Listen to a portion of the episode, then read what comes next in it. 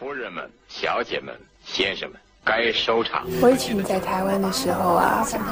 事事如意。应该听得出来，这里有不一样的腔调。爱是世界上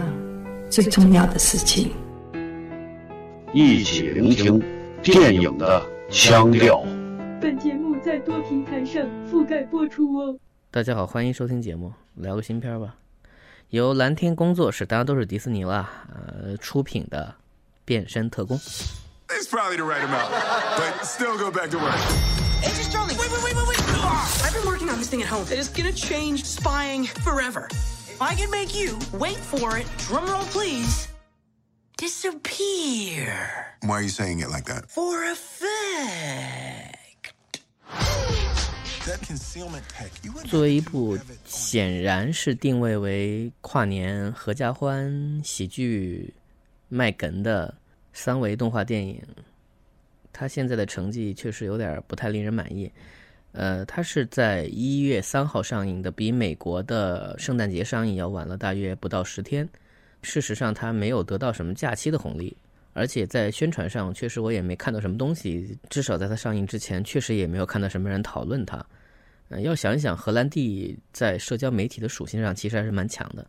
事实上，在本节目录制的时候，已经八天了，它票房依然只在四千多万这个线。我觉得命运也就是五千万吧。但这个事儿呢，也就是说一下，不去管它。从质量上说，我个人觉得是看着还挺开心的，是那种理直气壮，用老桥段、用致敬、用恶搞类型混搭。而且他知道自己的卖点就是这些混搭出来的元素，所以在演员选择上，比如他用了威尔史密斯去演这个特工，所以里面的那种黑衣人感他是完全不会避讳的。那同时他用荷兰弟去演这个冒冒失失的、有点可爱、有点宅的这样一个发明家，呃，也显然是会融合到他之前演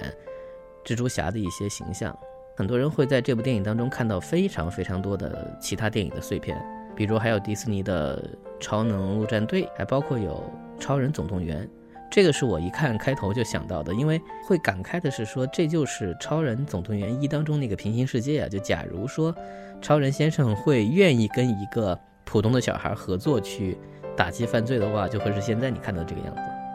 但整部电影呢，时间不长，节奏很快，它的卖点就是人变成鸽子以及特工生活的那种千奇百怪的主轴，被怀疑、被追杀，然后坏人要害你，到最后你打败坏人，这些套路真的，我觉得几岁的小孩子也应该是能够识别得到的。所以它这样的电影就是在不停的加快速度，然后在你觉得需要加一些小桥段的时候，给你一些意想不到的笑点，嗯，轻轻松松看完。倒没什么，可是我为什么要聊这个片子呢？虽然我觉得感官还不错，可是我看完电影出来之后，这一两天我有了一些别的感想，嗯，跟大家分享一下。但是如果要讲清楚的话，我觉得确实还是要把剧情过一遍，所以我还是开始剧透了。首先是说威尔史密斯，我不说配啊，我就说他演的是一个某大型跨国特工组织的王牌特工。执行了很多非常厉害的那种大任务，本人也非常，你可以说自恋，这里都是他的人设了。他有一个特点，就是他不要搭档，独来独往。在故事开始不久，他就遇到了一个被陷害的危机，这个危机导致他决定去找一位他之前很看不上，其实已经被他炒掉的一个同事。这个同事是我们的故事的另外一位男主角，他是由荷兰弟所扮演的一个。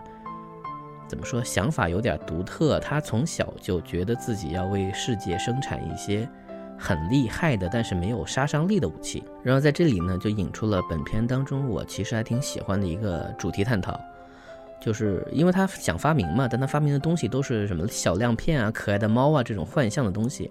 他认为这些东西能够在不伤害敌人的情况下打击到对方，这种想法其实还蛮不主流的。因为一般小孩子想的不都是做出厉害的东西吗？所以他会被人说是一个怪胎。而在小的时候，他母亲就鼓励过他，就说：“那就怪胎好了，所谓的 ‘stay weird’。如果你觉得自己是个怪人，那就做好一个怪人。”这是一个挺。令人动容的母亲，您能够讲出的话。当然有一说一啊，这个在人家电影当中真的只能算是一个片汤级别的一个阐释，不能说鸡汤，但确实还挺主流，尤其在这几年。不过即便是片汤，也还是很有价值的，尤其是在这种偏向于青少年的电影当中，他会很认真的做出这样的一个表达，是能够去有一些感动的东西，而且这个表达并不是泛泛而谈，他是真的推动了全篇的故事，让我们的小男孩能够这样成长。呃，对比这几天在国内社交媒体上被骂得很火的那个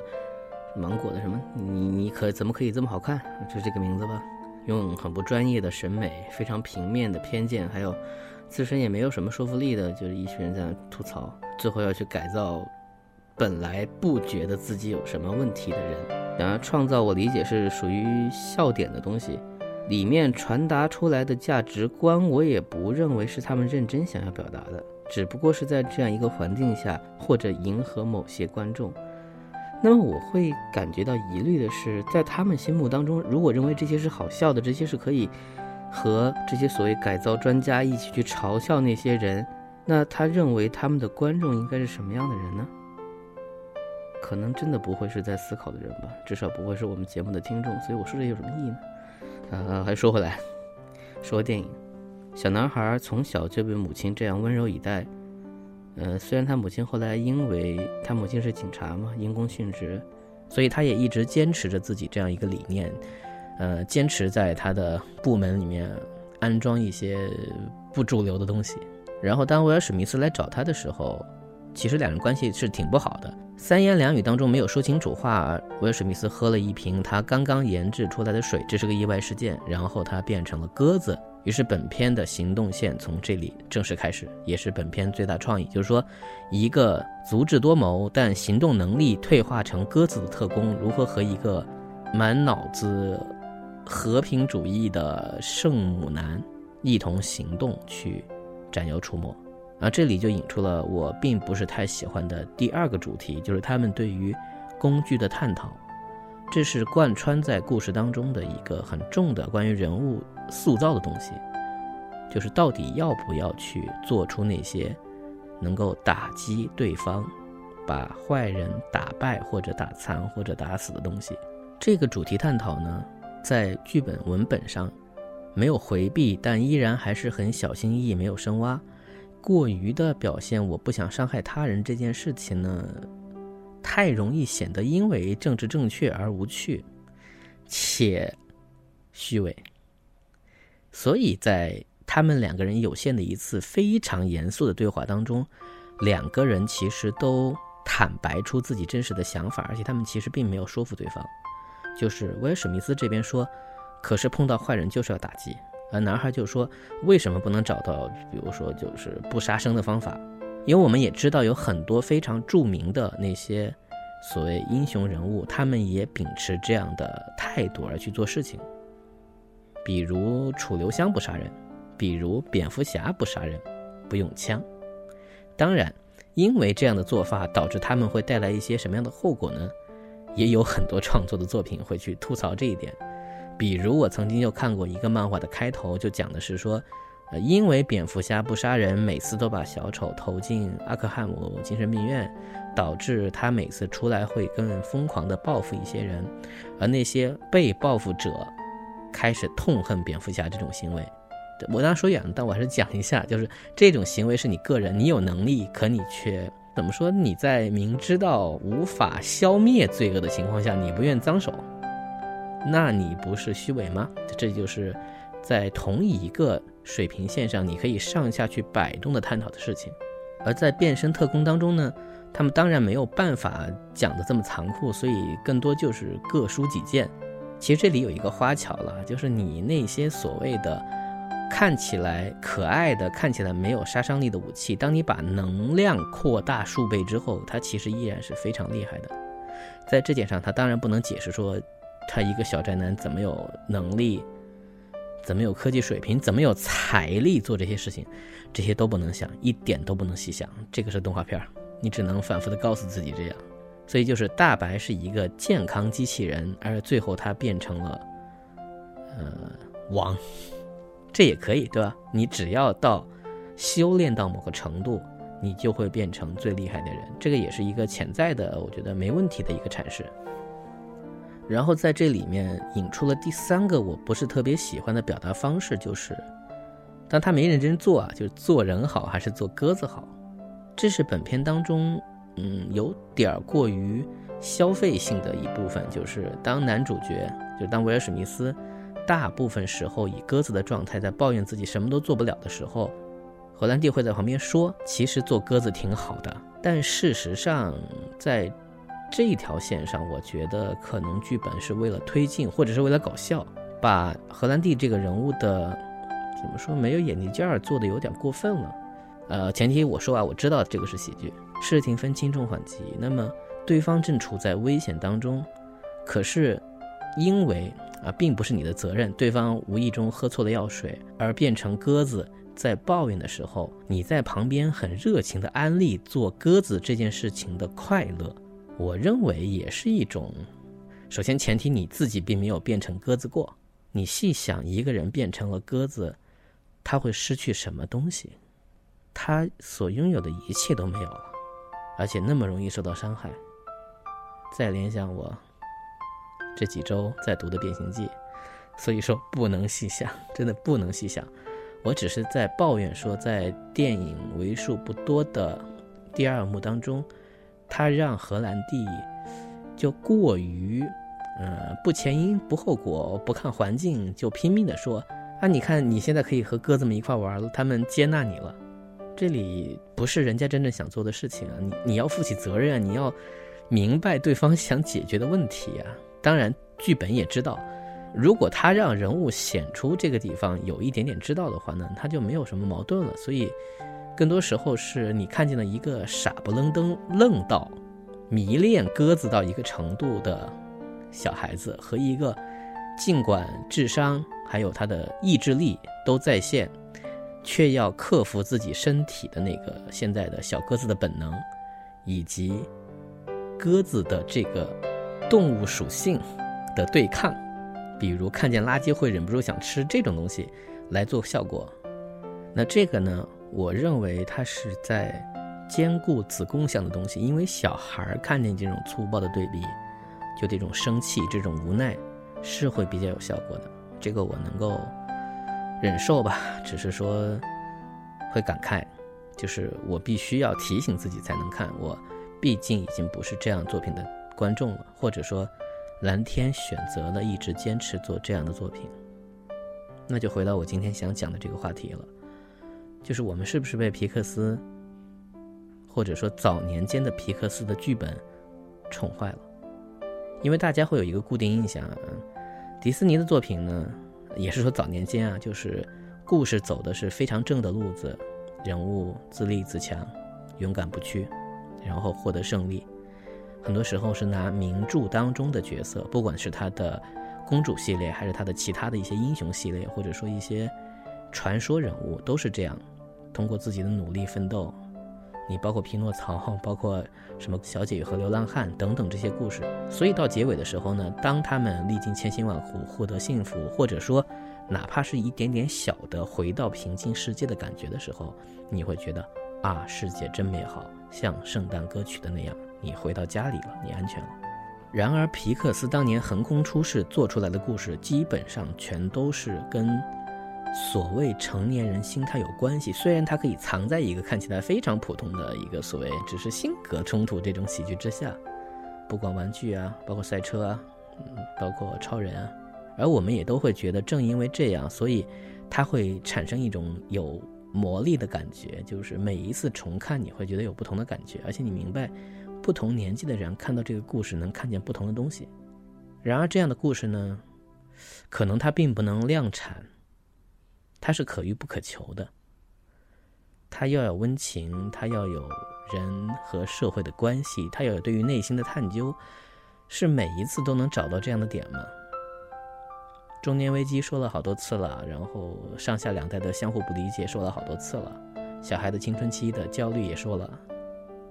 所以一次次一次次往前推的时候，你没有真的这个烦恼的点，你的那个故事硬弩的时候，是不是也会踩偏呢？所以确实，当我们看到这几年的皮克斯的剧本给人一种后继乏力的感觉的时候，至少从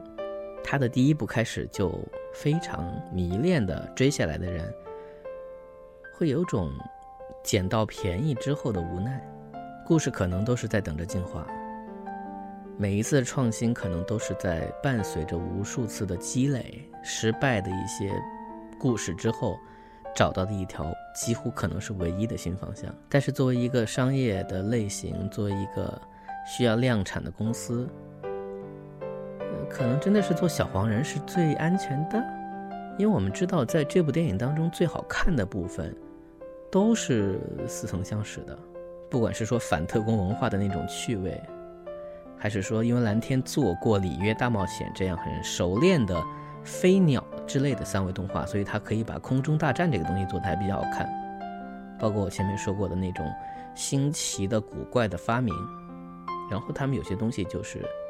随随便便挂上去就好了，就是这个地方一定要有一个东西，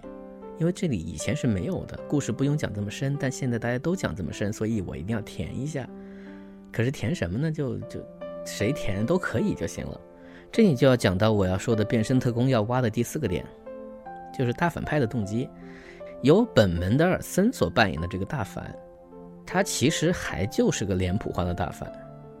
但是为了让他的这个复仇动机什么的稍微有点话可以说，因为到最后正反派总要聊天的嘛，给他强行安排了一个，呃，因为自己的所谓的手下和兄弟都在一次打击中丧生了，所以他。所以他痛恨男主角，也痛恨这些特工，所以他要把他们全消灭。反正他就在个人的讲述当中，很努力的想表达出自己是有别于那些普通反派的，属于个人强烈动机的恨。可是这些对话把我看得很懵，因为我没觉得他和那些反派有什么区别。嗯，在这一类反派当中呢。比如说像《美国队长三》的泽莫男爵，我就说电影啊，他的那个逻辑还有点意思，在于他本人不是坏人，他不是一个从事恐怖活动的人，他是因为神仙打架把他给害到了，他从此痛恨这些人，他于是决定用自己一个区区血肉之躯，但耍阴谋。想要挑起复仇者联盟的内部内讧，他利用的是他们本来就有些脆弱的所谓的怎么说仇敌关系吧。啊，这个人有他自己的悲剧色彩，而且他自己干完这些事情之后，他是没打算活下来的，而且他干完这些事情之后，显得好像他是没打算活下来的。所以我一度也以为是不是大反派反复的跟史密斯强调说你不记得我了吧？他是不是一个无辜就相对无辜的人呢？结果也不是，他就是个坏人，他就是被 惩治了。然后他的生气的点是说，你惩治的太厉害了。在这点上，我认为这个反派形象是比较失败的，就是他没有多么糟糕，但他想做的那件事情他失败了，他没有创造出一个不同凡响的反派来。他只是企图创造出一个不脸谱化的人物，就像我刚才说的，因为现在的审美已经让所有人不甘于简单的做一个坏人，那么一定要放一些东西，可放的不好的时候，会让我这种比较敏感的状态显得特别出戏。其实摆在很多创作者面前都是这个问题，就是大反派要做坏事儿，要做什么坏事儿呢？要有多坏呢？要有多大呢？每一次都要统治世界，或者每一次都是要赚一大笔钱，想来想去都没有意思的话，就开始硬凹。凹得好的话呢，国仇家恨一起报是可以的；凹得不好的话，就自己出来康康康说一堆。结果大家的反应可能就是：哎呀，快点说完，快点打吧。这肯定不是好的范例。只是在变身特工当中呢，他努力把这样的点做到了最小。好，一二三四说完了。就像我刚才说的，变身特工呢，从产品角度来说，其实还是 OK 的，因为他很努力的让所有人都有东西可看。可是从创作来说，这个故事讲的确实是并不好。他努力去迎合现在的这个水准线，而显出了某种尴尬吧。他依然还是有感动点，依然还是有情绪释放的地方。到结尾的时候，当男主角坚持不杀生，坚持让大反派有了一个落地的安全气囊，让他掉下去的时候，我还是会有点揪心。而我熟练的知道，这是一个生理上的一个非常自然的共情之处，我的情绪会被调动起来。因为这一点，所以我并不想简单的放过他。那反正就想着啊，并没有完全觉得不值票价，所以就不聊了。相反是这样，在这几天来，我反复的回味这部电影，越回味越发现它不值得被回味。而这种感觉是会让我怀念那些好的电影，继而想到我以前以为那些好的故事是理所当然应该有的。是我太天真了。本期节目到此结束，也许我们不应该对蓝天太过苛责。感谢收听，我们下期见。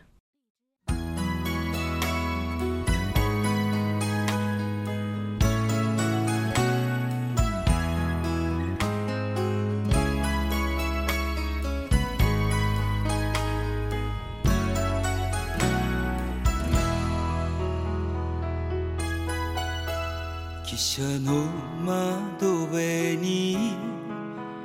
寄り添う人を遠くから見つめてる声もかけないまま。張り裂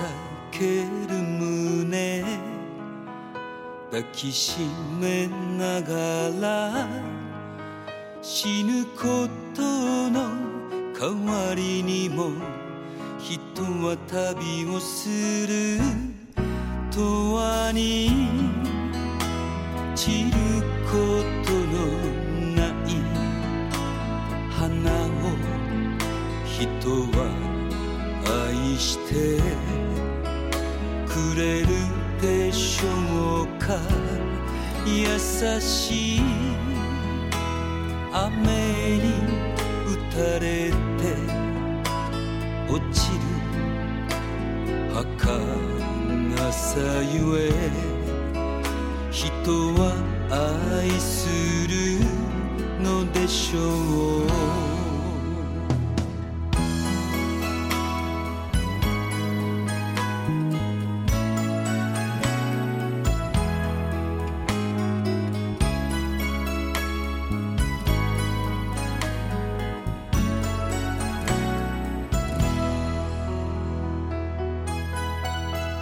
惜別の時心静かに振り返るその方に優しい春の雨頬を流れる涙こらえず思い佇めばいい永に散ることのない花を人は愛してくれる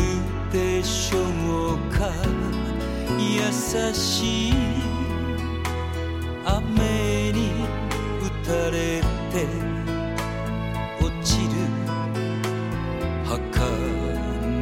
さゆえ人は愛するのでしょう。